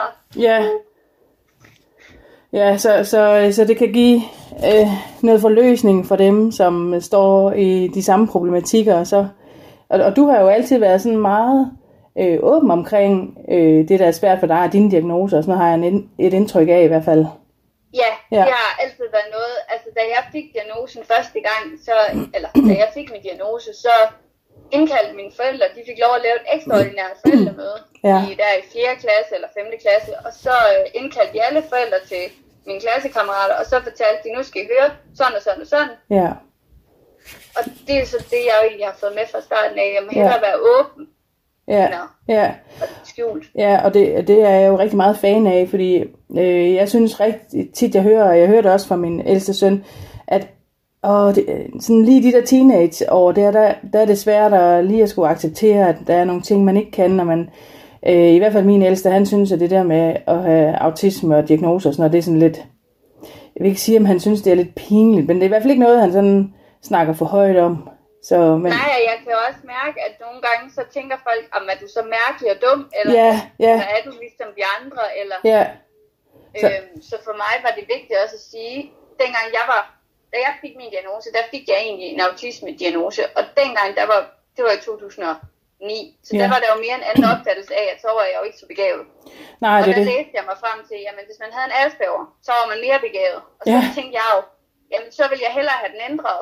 Og så fik jeg den ændret til en Asperger. Men Ja. i dag, der siger jeg både, at nogle gange siger jeg autist, og andre gange siger jeg Asperger. Ja. Jeg tænker ikke så meget over det længere. Men i mine teenageår, der tænkte jeg rigtig meget over det. Ja, ja. Det var så vigtigt for mig, at de ikke tænkte, at jeg var dum. Ja, altså det, og det er jo der, man skal komme hen til, fordi øh, jeg tror også, det er det, som min søn, han er sådan, åh nej, men har man så nogle, hvad skal man sige, nogle fordomme omkring, hvad det vil sige at have autisme, sådan at man bliver opfattet som om, at man ikke lige er helt skarp. Øhm, Ja, ja, så, så det er jo simpelthen så vigtigt, at, at den snak, du går ud med, og, og den snak, vi alle sammen går ud med os, der har med det at gøre, at jamen, autismen kan jo være meget mere nuanceret end det, man lige har set på film, og hvad man lige tror, man ved. Ikke? Ja, og at det kan godt være, at jeg i nogen sammenhæng virker som om, jeg bare kan det hele, og næste gang, så ligner jeg en, der ikke kan noget Ja, ja, ja, Fordi det er så nuanceret på, hvad jeg kan, og nogle dage kan jeg skrive tre blogindlæg, og andre dage, så ligger jeg i min seng og ikke kan noget som helst. ja, lige præcis. Men vil, du- vil, du prøve, vil du fortælle noget om, hvordan det kunne være, at du fik de der diagnoser? For du har jo, du har jo både du har jo både autisme og ADHD, som du siger. Vil, vil du prøve at fortælle noget om, øhm, hvad, det, hvad det egentlig var, hvis du ved, det er nok måske noget, du har fået fortalt, hvad det var, der gjorde, at man blev opmærksom på, at måske var det smart at udrede dig? Altså mine forældre, de begyndte jo at se fra starten af, at jeg måske ikke var ligesom de andre børn. Ja, Øhm, især det med, at jeg havde en enorm god tendens til at sige ja ude i skolen, og så kom jeg hjem, og så gik det egentlig op for mig, på grund af min lange latenstid, tiden jeg skal bruge på en, at finde ud af, hvad jeg siger ja til. Ja, At så ja. tænkte jeg, det kan jeg overhovedet ikke overskue, og jeg ved ikke, hvorfor jeg sagde ja. nej, Og at de så der i skolen ofte blev mødt med, at de påvirkede mig, ja, men de egentlig bare fortalte mig, at jeg havde sagt ja til. ja, Og så Ja. kunne de godt se, at mit temperament var lidt mere udadreagerende og Ja. voldsomt end de fleste børns. ja, Øhm, og så kunne de også godt se, at jeg havde enormt svært ved at være i sociale relationer. Altså, mm. jeg kan stadigvæk huske min 10-års fødselsdag. Jeg havde glædet mig helt vildt, ja. men jeg endte egentlig med at sidde under et bord, for jeg kunne slet ikke overskue, de var der. Åh oh, nej. Ja, Og, og det er jo det, jeg i bagspejlet godt kan se, jamen der var jo nogle ting. Men Ja. ja. da mine forældre går til psykiatrien der, da jeg er de der 9-10 år, så Mm. siger de, jamen der er ikke noget, og det er ikke noget, og det er ligesom alle andre, og sådan nogle ting. Og Ja. ja. mine forældre sagde, det er der. Og vi har sådan nogle, en bekendt, der arbejder inden for autisme, og han havde også sagt, jamen det kunne godt være noget inden for det. ja, Øhm, og så kom jeg jo igennem en udredning, og altså, det var jo en mærkelig udredning, synes jeg. ja. Hvordan var det det? Jamen, altså, jeg skulle sidde og sige sådan nogle mærkelige, sådan, at jeg skulle kunne forklare, hvad der stod på en skærm Mm. med en farve og sådan noget, hvor jeg sådan tænkte, okay, er jeg ved at blive intelligenstestet, eller hvad er det, I har testet Jeg er jo ikke farveblind. Nej. Nej. Og jeg, tænkte sådan, "Nå, jeg gjorde jo, hvad de bad mig om, og sådan noget. Og så endte det med, at jeg fik til at starte med, så sagde de, vi ved ikke, hvad det er helt, men det er noget inden for autisme. Okay. Så jeg startede med at få en infantil autisme, og så ændrede de det til højt fungerende autisme, og så blev det ændret til en SBO. Okay, så du har været hele paletten igennem, kan man sige. Ja. Ja. og dengang jeg fik min, min autisme-diagnose, jamen der kunne man ikke også have ADHD. Altså det var, Nej, det kan jeg godt huske, at det, det, det, det, det, var, det blev faktisk sagt højt, at man kan ikke både have, det, det, det, kan, ikke, det kan ikke lade sig gøre, man kan ikke både have det ene og det andet, men, men hvornår, det- hvornår tænker du, det blev ændret? Eller, altså vi ringede til psykiatrien i ja. tre år senere, i 2012, Ja. og sagde, det er godt nok noget aktiv Asperger. ja. Fordi vi kunne simpelthen ikke forstå det. Nej. Og så jeg vide, jamen der har stået en ADHD siden 2009. Nå, Okay, det har I så ikke lige fortalt os. Øhm, Nå, så du havde fået den allerede til at starte med? Du, ja, men det Ja. er bare ikke oplyst om. nej, Jamen, det er jo flot. Øhm, og de havde regnet med, at når man, når man, fik en Ritalin, jamen så vidste man jo godt, at det var en ADHD. Men vi anede jo ikke noget, så vi sagde bare ja. Ja, Og så hjalp det, og så var det ligesom bare sådan, det var. Og Ja. så var det jo først der i min telefonopkald tre år senere, om der står en ADHD. ah, okay, det var flot. Så, det, så den havde du faktisk allerede haft fra start af? Ja, Ja.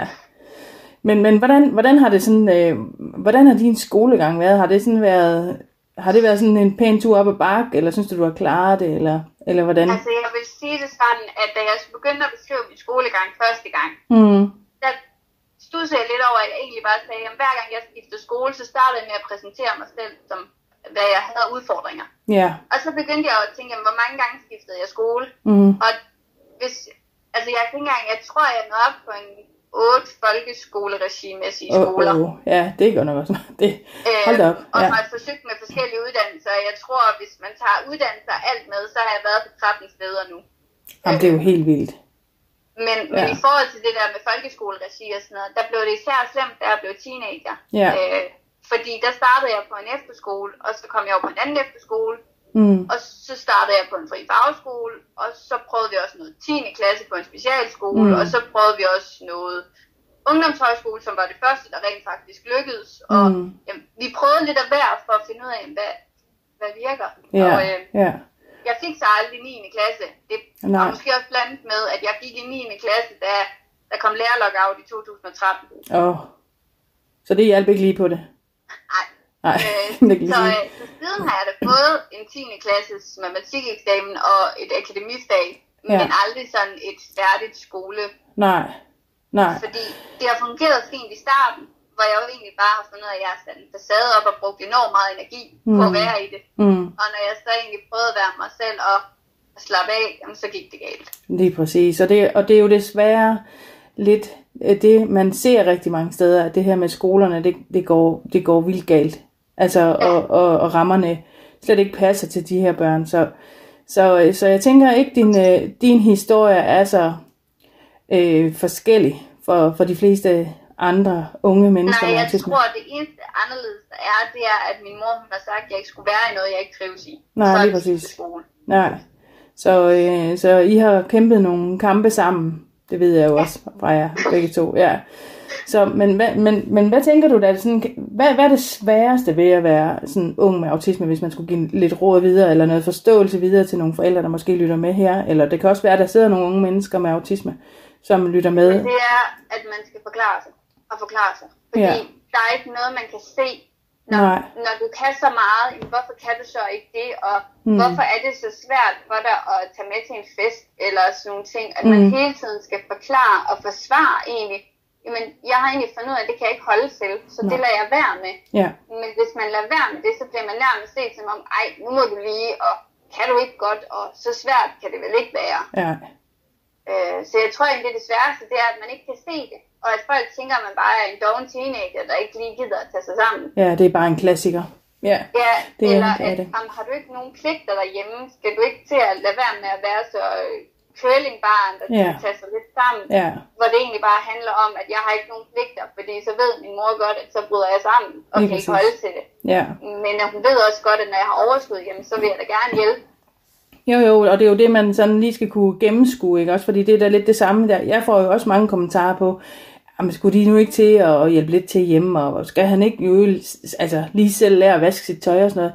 Jamen, han har rigeligt med at bare Ja, være i er verden lige nu. Ja, Min mor hun har sagt, at vi vil jo hellere have, at du sidder og spiser sammen med os, end at vi tvinger dig til at dække på bordet, ja lige præcis. inden vi går i gang med at spise. Ja. Ja, så, så, så den der forståelse at få det, og ikke hele tiden øh, få at vide, at man er forkert, fordi man ikke lige lever op til sådan, hvad, hvad, Ja. hvad børn plejer at skulle gøre. Og det er jo også noget af det, der også er svært for, for mange måske at tænke, jamen hvis man har en anden, et andet barn, der ikke har en diagnose, jamen hvad skal man så gøre med dem og, Ja. og sådan noget. Og der har de jo egentlig gjort lidt af det samme, at da vi var mindre, der tror jeg heller ikke, at min storebror havde lige så meget, men jeg ved, at han har haft noget mere, Ja, han har skulle hjælpe til, fordi han egentlig godt kunne, ja, men jeg kunne ikke. nej. Og det, og det er jo sådan lidt en balancegang, ikke også? Fordi så kan der jo sidde nogle børn, som ikke har autisme, som synes, det er meget uretfærdigt. Men, men, men jeg tænker, at det, øh, det kan også være forskelligt. Jeg har jo to med autisme, og den ene kan måske bedre holde til at hjælpe til, end den anden kan. Så, så det der med lige at mærke efter, hvornår kan de, og hvornår kan de ikke. Men jeg vil give dig ret i, at det der med, at øh, det er andre folks holdninger, man hele tiden skal... Ja, Altså, og ja. også nogle gange familiens holdninger til, jamen, Ja. det går jo så godt, når de er her. Ja, Mm. der sætter man en facade op og forsøger at være Ja. så god, som man kan. Ja. Og når vi så kommer hjem, så kommer nedsmeltningerne, og, Ja, og alt ramler. Og, Ja. og det er der, hvor jeg kan se, jamen jeg har en mormor, der har en enorm, det er godt, at hun ikke altid forstår det, men hun anerkender, Ja. at der er nogle ting, jeg ikke kan. Ja, lige præcis. Og, og så er man jo kommet langt, må Ja. man sige, ikke også? Altså i det mindste, at man kan bare acceptere, at det, at det er sådan, det er, og så uden at hele tiden at skal få at vide, at man er lidt forkert. Øh, Ja, fordi det er ikke så godt og for ens selvværd. Hele tiden skulle forklare, at når vi er derhjemme, for eksempel, at jeg kan ikke lige tage min egen tallerken ud, jeg kan ikke lige gøre det, som mine kusiner kan, eller Nej. min storebror kan, Nej, uden at det er set som noget, der er forkert. ja. Og det, det er jo det, at vi bokser med, og det er jo også det, som mine børn et eller andet sted også bokser med. Altså, øhm, jeg kan, de kan jo blive enormt forstået herhjemme, men de kan jo sagtens komme til at lyde øh, forkælet, når de kommer ud. Og, og jeg oplevede det så sent som i går, at øh, fordi min ældste, han, øh, han er rigtig svært ved det her corona, øh, der lige foregår, og han går ligesom helt i stå. Øh, og, og det, så kan andre sige, jamen der er også, han er også lidt doven. Nej, han er ikke doven. Det er simpelthen, øh, det er for stort et krav for ham, og så, øh, så kan han slet ikke overskue det, og så, så går han helt i stå. Øh, ja. Og så er man nødt til at sætte kravene ned, selvom mange ja. kan sige, jamen det er jo, de har jo nærmest fri. Jamen det er faktisk værre. Ja, Ikke? Ja. det er... Så det ved jeg ikke, om du kan, kan genkende. noget fast, skal ikke noget, man skal egentlig ikke noget, at så Nej. skal man egentlig tvinge sig selv til at skulle noget. Ja, lige præcis. Og det er jo det, der kan være svært at selv, øh, øh, at, at selv hive sig op, når man har autismen. Altså, Ja. og når, når rammen ikke er, som den plejer at være. Så, men, øh, men, men, du, men, men så for nylig, for at skifte lidt emne, så, øh, så fik du en hund, og det er jo ikke bare sådan en her hvem som helst hund, du har fået. Nej, Nej, det, er- det er en servicehund. ja. Og, og så tænker man, at du er da ikke blind, eller du er da ikke... Øh, nej. Han, øh, nej, det er faktisk for, at jeg overhovedet kan leve et almindeligt liv. Ja. Øhm, fordi at hvis jeg ikke har ham, så kan jeg stort set ikke gå ud og handle. Nej. Jeg skal i hvert fald have en med. Fordi at ellers så kan jeg ikke overskue, hvis folk de lige pludselig kommer for tæt på, eller mm. forventer, at jeg kan gøre det mega hurtigt op ved kassen. Mm, Hvor hvis jeg har ham med, jamen, så kan folk jo ligesom godt se, at okay, hun har noget. ja, hun, er, et eller andet. Nej, ja. hun er ikke bare mærkelig, når hun og snakker med sig selv. Altså, der er noget andet end bare, Ja, hun er lidt mærkelig. ja.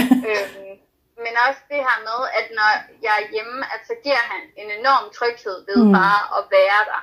Ja, Øhm, og har gjort, at jeg egentlig nu kan være selv hjemme om aftenen. ej, hvor fint. Ja, Øhm, og egentlig så hjælper han jo bare også til at vise, at jeg ikke er ligesom alle andre, og at Ja. ja. det måske ikke lige er, jeg kigger op på kassedamen, når jeg betaler, men Mm. kigger mere ned, og mm, det er mere at synliggøre. Og det ved jeg jo, at for nogen, at det er jo noget, de ikke har lyst til, men Mm. for mig synes jeg bare, at det er rigtig rart, mm. at man egentlig kan se det. Ja.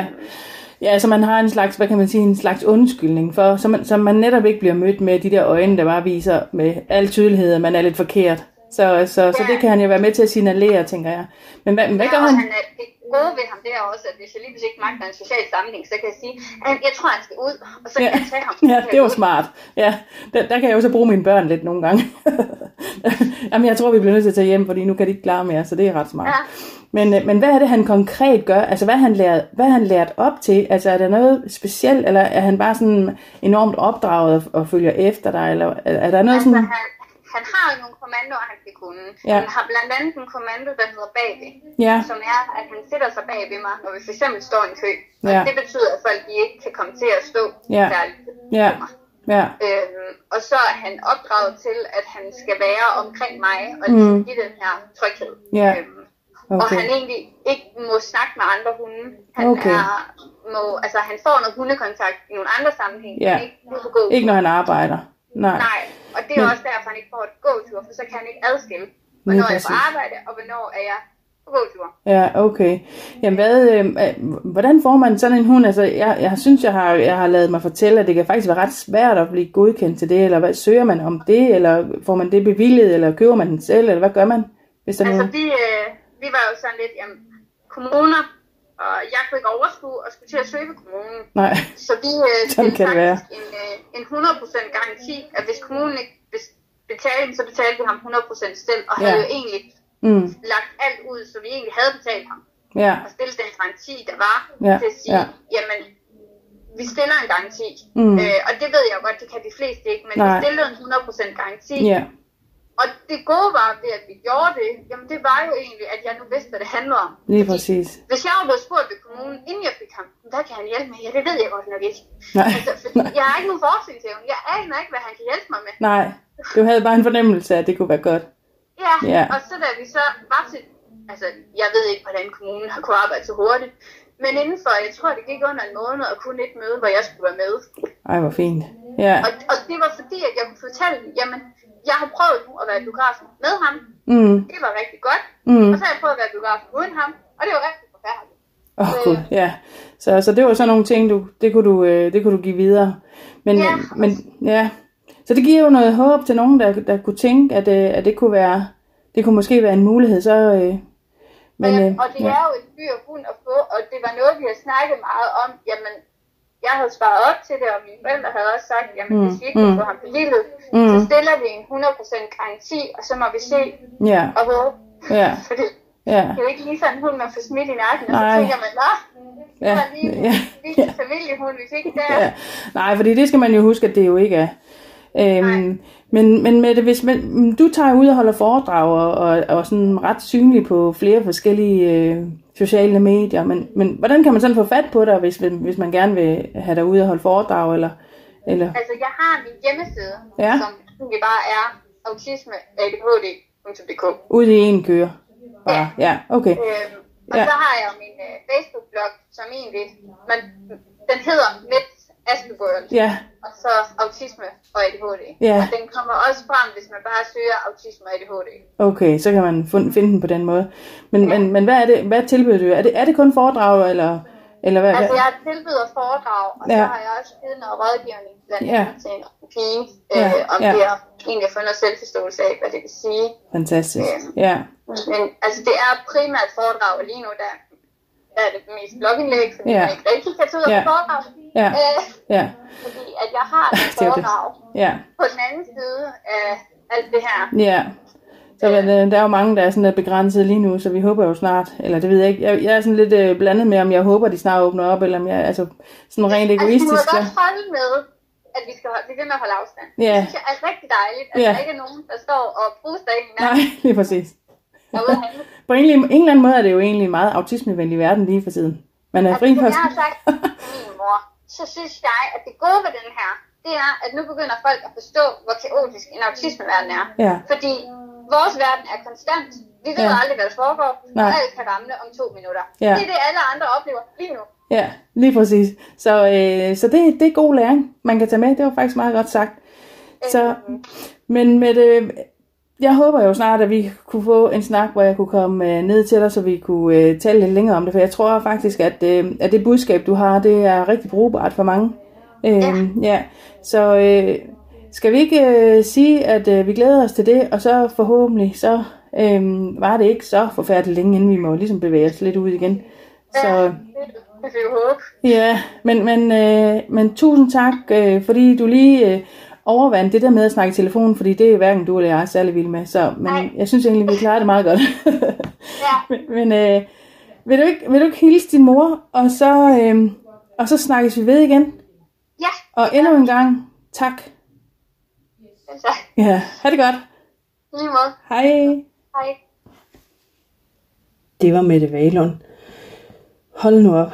Øh, hvor har hun øh, ufattelig mange ressourcer, øh, som vores uddannelsessystem ikke har formået at, at få noget ud af. Og øh, det kan man sige, det er jo rigtig ærgerligt, øh, at, at, at der findes unge mennesker med, med de ressourcer, som Mette har, som aldrig nogensinde får en chance i vores system. Øh, det kan jeg synes er rigtig ærgerligt. Jeg, jeg, t- altså Mette har jo klaret sig rigtig godt og har sit eget firma og, og har, øh, har masser at se til, tænker jeg.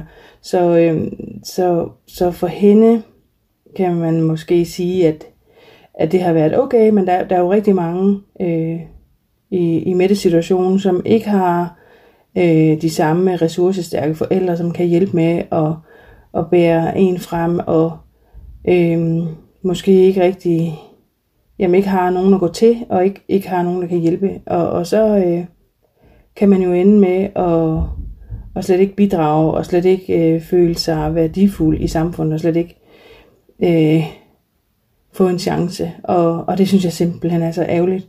Øhm, jeg synes, ja, jeg, min egen store dreng, øh, han står, jeg vil ikke sige, at han står i samme situation, for han har trods alt øh, øh, klaret folkeskolen nogenlunde, vil jeg sige, men, men, men, men som de bliver større, bliver der jo også større krav, og, øh, og så begynder det altså at blive mere og mere svært, så, så lige nu kan vi have nogle problematikker i forhold til det med at øh, erkende, at man har nogle begrænsninger, og, og det tror jeg kan være svært, når man i så mange år i folkeskolen er blevet bedt om ikke at have begrænsninger, fordi man skal passe ind i den her folkeskolekasse. Øhm, og, og lige pludselig, så, øh, så kan man måske ikke rigtig det mere, og så øh, står man måske et sted, hvor man, hvor man kan synes, at nu, nu brænder lokum lidt, og nu skal der altså nogle andre ting til. Øh, og ja, så, så lige nu her hjemme hos os, der står vi i hvert fald i en situation, hvor, hvor vi kan mærke, at vi kan ikke blive ved med at trække de her veksler på ham. Han, han er nødt til at, at, at have noget mere støtte, noget mere hjælp. Og, øhm, øh, og, og der er lige noget, vi er på arbejde i i forhold til øh, at erkende det, og, og lige øh, ikke synes, at det er en, en degradering af en selv, at man er nødt til at tage sin autisme alvorligt. Så øh, det er jeg sikker på, at der er rigtig mange andre forældre, der, der kan ikke genkende til. Øh, men øh, nogle gange så... Øh, så må man som forældre tage nogle, lidt, lidt nogle tunge valg for sin, på sine børns vegne, og så krydser man fingrene og, og håber, at det var det rigtige valg, man tog. Øhm, jeg tænker simpelthen ikke, at det er så, er, måske grundlæggende ikke er så øh, anderledes end de fleste andre forældre. Man skal hele tiden tage nogle valg, som, som man håber er de rigtige, og så må det briste eller bære, og så hvis det ikke gør, så må man tage nogle nye valg bagefter. Men øh, som forældre, så prøver man jo at gøre det bedste hele tiden, og nogle gange, så det man troede var det bedste, var måske ikke det bedste, og, øhm, og, vi, øh, og man lærer hele tiden, og øhm, ja, og så kan man øh, stå og skal tage nogle nye beslutninger, når man har lært noget nyt.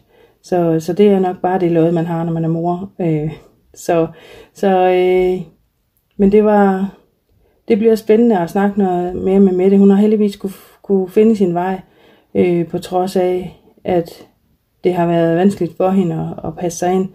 Øhm, og det er jo til stor inspiration for andre, at måske skal man nogle gange prøve at tænke lidt utraditionelt. Måske hvis, hvis man bare ikke synes, at man kan blive rummet der, hvor man, øh, hvor man burde blive rummet, jamen så må man måske prøve at se, om man kan finde nogle nye veje, og, og det kan jo være svært nok i sig selv, når man har autisme, og, og, og have den fleksibilitet. Men øh, bed om hjælp, det, bed om hjælp i dit netværk, og, og ja, jeg har bare sådan lyst til at sige, at man give op. Fordi at, øh, vi, vi, vi kan alle sammen forhåbentlig finde vores plads. Øh, og så kan man jo håbe på, at, at samfundet bliver klogere og, og begynder at kunne skabe noget mere, at skabe nogle, nogle bedre rammer for vores autistiske borgere. Og, og det lader da til, at, øh, at vi, vi bliver bedre og bedre til det. Jeg synes så, det kan gå lidt for langsomt. Men, men der er dog trods alt en, øh, en, en udvikling i den rigtige retning, synes jeg. Så vi krydser fingrene og, og håber, det bliver ved sådan. Men øh, ja, nu er vi jo kommet til det lidt vemodige, at jeg skal sådan afslutte her, hvor øh, på et tidspunkt, som det egentlig slet ikke var planlagt, at jeg skulle afslutte, men, men afslutte den her øh, første sæson, fordi ja, nogle gange er der ting, man ikke har er sådan er herre over, det er vi jo ikke rigtig herre over, det her corona, og så må man jo tage nogle nye beslutninger. Øhm, og jeg føler bare, at jeg er nødt til at være tro imod det projekt, som jeg havde øh, forestillet mig. Så, så jeg er nødt til at sætte et punktum her, og så øh, håber jeg ikke, at øh, I bliver væk, når jeg starter igen med min anden sæson. Fordi udover de her fire mennesker, så er der altså også nogle andre, nogen jeg skal tale med. Både med en dame, der hedder Rikke Bitch, jeg har nævnt hende før under øh, afsnit omkring angst. Øh, vi skal tale lidt om, om angst, og om det med, øh, når angsten bliver øh, efterfulgt af, at man også kan høre stemmer, øh, som der kan være sådan lidt nogle fordomme omkring, fordi man tror, oh, nej, det er frygteligt, og det er jo en, en tung psykisk diagnose, hvis man hører stemmer, og er man så skizofren. Og, og nej, det, det er man ikke, og, og det vil hun prøve at have en snak med mig om i forhold til at, at få det billede nuanceret en lille smule. Øhm, så skal jeg tale med min tidligere sagsbehandler, som var den, øh, som var hende og min, øh, min jobkonsulent, var dem, som ligesom øh, hjalp mig ud af den der, øh, det der tungsind, jeg havde i, i lang tid, hvor jeg bare ikke synes jeg var noget som helst værd, jeg nok ikke kunne noget som helst, som nogen kunne bruge til noget. Så var de ligesom med til at hjælpe mig med at, at få sparket. Øhm, og de hedder, min sagsbehandler dengang hun hed Sanne Andersen, og min jobkonsulent hedder Lena Hansen. Og de er altså to fantastiske mennesker. Jeg ved godt, der kan være nogle fordomme omkring alt det her med jobcenter og sagsbehandlere og sådan noget, de er nogle forfærdelige mennesker. Men jeg må have mødt to af de allerbedste i vores kommune, fordi de har altså virkelig hjulpet mig, og det er jeg bare så taknemmelig for. Så, så de har også sagt, at de gerne vil tale lidt med mig om, hvordan de oplevede mig dengang, og, og om, om deres strategi i forhold til at få mig motiveret og sådan noget. Så det bliver altså også lidt spændende at snakke med dem. Og så har jeg jo også den her aftale med Louise Jensen omkring, at vi skal snakke om seksualitet. Så der er rigtig meget på vej, og, og hvem ved, om jeg kan få gaflet endnu flere. Det håber jeg, jeg kan. Jeg får flere og flere lyttere, så det bliver mere og mere interessant for andre også at snakke med mig, øh, og få deres øh, budskaber ud. Så, så øh, det, det skal nok, det, det bliver rigtig godt, og jeg, og jeg glæder mig til at komme tilbage. Så indtil jeg gør det, så, øh, så håber jeg, at I har forståelse for, mig, for mit valg, og øh, jeg tænker, at nu ligger de her jo øh, ude øh, i æderen, alle de her øh, 10 øh, afsnit, så hvis man nu sidder derude og tænker, at der, jeg kender nogen, der kunne have god gavn af at høre de her afsnit, og så øh, endelig bare del dem, så øh, endnu flere kan, kan få den her første sæson med. Og så øh, vender jeg bare virkelig stærkt tilbage øh, på et eller andet tidspunkt her, når der bliver åbnet lidt op igen. Der er jo ingen, der rigtig ved, hvornår, hvordan og hvorledes øh, det her det udvikler sig.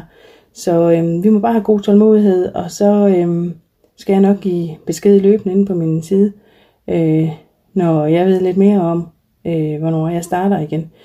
Men tusind tak, kæmpe, kæmpe tak til alle jer, der har lyttet med og som har givet mig feedback øh, på, på min podcast. Det har været så givende og så interessant og alt muligt for mig at høre fra jer, øh, som så har været med til at kunne forme min afsnit øh, sådan i tiden efter. Så øh, jeg håber, at I vender tilbage sammen med mig, når jeg, når jeg er klar igen. Og så vil jeg ønske jer en dejlig fredag og, og en dejlig tid på trods af corona. Øh, jeg håber, I holder jer sunde og raske og passer på hinanden. øh, ved at holde afstand, som vi jo skal. Øh, og så, så høres vi bare ved igen. Og øh, indtil da, så må I have det rigtig godt. Hej hej!